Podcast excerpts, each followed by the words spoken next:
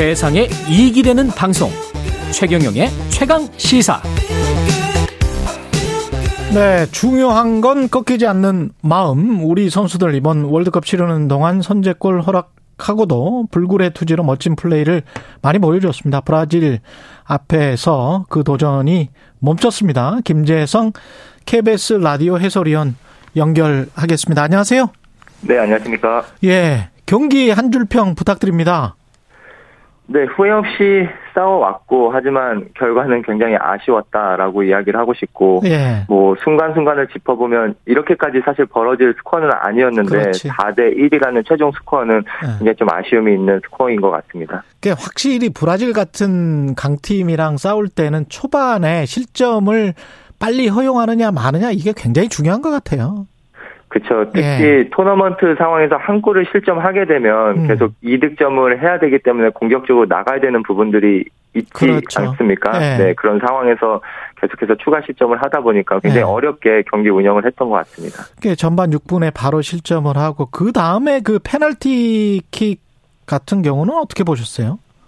아, 저희 그쵸 우리 입장에서는 굉장히 좀 아쉬운 그렇죠. 장면이지만 주심은 사실 옳은 판단을 했다라고 생각이 듭니다. 정우영 선수는 사실 뒤에 있는 브라질 선수를 보지 못했거든요. 음. 하지만 박스 안에서 공격수에게 유리한 판정을 했다라고 생각이 듭니다. 예. 그리고 그 장면도 참 아쉬웠긴 했는데 다른 아쉬웠던 순간들은 뭐가 있을까요? 그래서 뭐세 번째 골 같은 경우도 박스 안쪽에 우리 수비수자가 굉장히 많이 있었고 음. 하지만 패스 플레이가 굉장히 좋은 어떤 상황이었고 볼 쪽에 시선이 쏠리는 순간 패스가 히샬리송 선수에게 연결이 됐거든요. 예. 그러면서 득점에 성공을 했는데 뭐 우리 선수들이 많이 있긴 했지만 어떤 패스의 템포 그리고 정확성 모든 면에서 뛰어난 박스 안쪽에서 또 콤비네이션 플레이를 보여줬던 브라질 팀이었습니다. 우리 선수들 같은 경우는 몸 컨디션이 어떻게 보셨어요? 브라질전에서?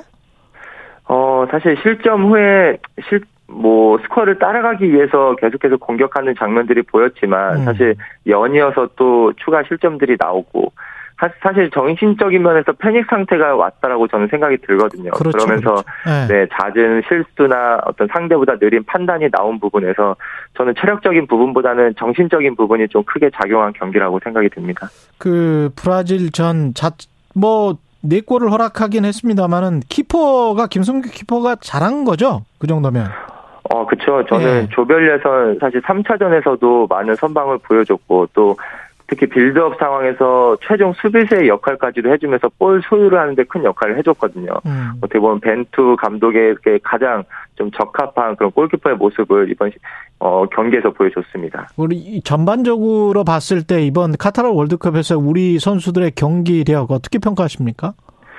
어, 저는 일단 4년 동안 벤투가 팀을 맡으면서 어떤 축구를 하겠다라는 부분들을 확실하게 보여준 어, 대회였고 사실 4년이라는 시간 동안에 많은 이야기들이 있었지만 굽히지 않고 본인의 철학대로 계속해서 팀을 끌고 왔었거든요. 예. 사실 이런 벤투의 시스템과 프로세서가 결국 결과를 만들어냈다라고 생각이 들고 어 이런 좋은 축구를 또 하기 위해서 선수들이 가지고 있는 생각들 어떤 믿음들 하- 이런 부분들도 조- 종합적으로 좋은 작용을 했기 때문에 굉장히 좋은 경기력으로 어 경기를 치러 왔다라고 생각이 듭니다. 지금 저 벤투 감독은 재계약 안 하겠다고 이미 뭐 보도가 나왔더라고요. 그죠? 뭐 네 저도 봤습니다. 예. 그러면 한국 축구는 어떻게 해야 될까요? 지금 현재는 뭐 빌드업 이야기 뭐 많은 논란은 있었습니다만은 사실은 원래 제일 필요했던 그런 정교한 패스 뭐 이런 것들은 우리가 늘 아쉬웠던 점들이었는데 이게 차근차근 앞으로 월드컵에서도 보강이 되겠습니까? 어, 저는 충분히, 어, 보강이 될 수 있다라고 생각을 했고, 사실 예. 이번 대회에서, 어, 대한민국이 그 전에 보여주지 못했던 어떤 점유율 축구도 확실하게 보여줬고, 또 상대를 압도하면서 상대를 주, 우리가 주도적으로 경기를 운영하는 모습들도 굉장히 많이 보여줬거든요. 예. 뭐이 후임 감독이 어, 정해지게 된다라고 하면 또 그 후임 감독의 시스템과 저는 프로세서가 굉장히 중요할 것 같고 어떤 축구를 할 것인가 또 어떻게 선수들을 구성할 것인가 이런 부분들이 정확한 어떤 철학이 가지고 있는 감독이 정해진다라고 하면 또 조금 더 업그레이드된 어떤 한국 축구를 저는 볼 수 있다라고 생각이 들거든요. 그래서 이번 대회를 통해서 그런 가능성도 확인해 볼 수 있어서 굉장히 좋았던 어, 대회였습니다. 결국은 손흥민이나 이상민, 이강인 선수 같은 경우에를 보면은 어렸을 때 유소년 때 외국에서 어, 축구를 배운 선수들과 좀 다르지 않습니까? 뭔가 우리 그 유소년 축구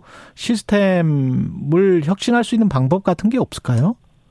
어, 일단 저희 지금 K리그에도 22세 규정을 만들어서 어린 친구들이 경기에 나갈 수 있는 상황을 많이 어, 만들어주고 있거든요. 예. 그러면서 오형규 선수라든지 또 조기성 선수라든지 그다음에 뭐 이상민 선수라든지 이런 좋은 가능성이 있는 선수들이 저희도 많이 보유를 하고 있는 건 사실이기 때문에 예. 저는 어떻게 하면 이 선수들을 조금 더 성인 무대에서 경쟁력을 가지고 경기할 수 있게 만들어 줄까가 굉장히 중요할 것 같습니다. 예. 물론 어린 나이에 외국을 나가서 어 좋은 환경 속에서 축구를 하게 되면 그보다 또 뭐 한국에서 축구하는 것보다 또 좋은 부분들을 어 발견할 수 있고 적용할 수 있겠지만 저는 한국 이 시스템도 저는 나, 크게 나쁘지는 않다라고 생각을 하기 때문에 예. 저희가 가지고 있는 자원 안에서 이 선수를 어떻게 활용하고 발전시킬지 이 고민이 어, 필요한 것 같습니다. 이게 8강 진출은 무산됐지만 월드컵 뭐 계속 할 거고 축구 좋아하시는 분들은 누가 우승할까도 굉장히 궁금할 텐데 김재성 축구 해설위원은 어떻게 보십니까? 누구가 어떤 팀이 우승할 것 같아요? 어 저는 저희 16강 상대를 해본 브라질이 네, 사실 예, 공격이 굉장히 좋은 팀이라고 어, 모두도 알고 있지만 사실 음. 브라질은 수비가 굉장히 탄탄한 팀이거든요. 사실 조별 예선에서도 네. 3경기에서 1실점밖에 하지 않았고 또 16강에서 1실점을 하면서 최소 실점으로 지금 월드컵을 치르고 있는 상황에서 수비가 좋아야 좋은 성적을 낼 수 있고 우승을 할 수 있다라는 어떤 이야기가 축구 쪽에서는 계속 나오고 있는데 네. 이렇게 좋은 수비를 가지고 있는 브라질이 이번 대회에서 좋은 결과를 내지 않을까 그렇게 예상을 해봅니다. 은바페가 있는 뭐 프랑스랄지 영국이랄지 잉글랜드랄지 뭐 이쪽은 어떻게 보세요? 어 그쪽도 저는 굉장히 흥미롭게 보고 있고 특히 예. 말씀하신 프랑스도 은바페 선수도 지금 전성기에 어 다달랐고 지금 좋은 모습을 보이고 있고 음. 또 어 그 일본하고 크로아티아 경기도 봤을 때또 예. 크로아티아도 경기력적인 부분은 지금 굉장히 좋은 상황을 계속해서 아, 유지하고 있으니까 예. 네. 이런 부분도 어, 축구를 좋아하시는 팬들은 굉장히 흥미로운 음, 부분일 것, 것 같습니다. 같습니다. 예, 여기까지 듣겠습니다. 김재성 해설위원이었습니다. 고맙습니다. 네, 고맙습니다. 예, 전국의 드리머스 예, 흘러나오고 있습니다. 카타르 월드컵 공식 주제가죠. 예, 박지수님 넘어지면 일어나고 깨지면 묻고 쓰고 나오는 선수들인데 졌다고 그것이 어떻습니까? 그것도 세계 최강에 졌는데 포기하지 않고 잘 싸워서 더 좋았습니다. 이정옥님, 우리 태국 전사들 덕분에 행복했습니다. 나그맨님, 우리나라 축구대표팀 모두들 사랑합니다. 강오키님, 축구 때문에 그동안 행복했는데 또 무슨 뉴스가 TV로 도배될까요? 우리 선수들 너무 자랑스럽습니다. 예, 11월 6일 12월 6일이죠. 예. KBS 1라디오 최경영의 최강시사였습니다. 고맙습니다.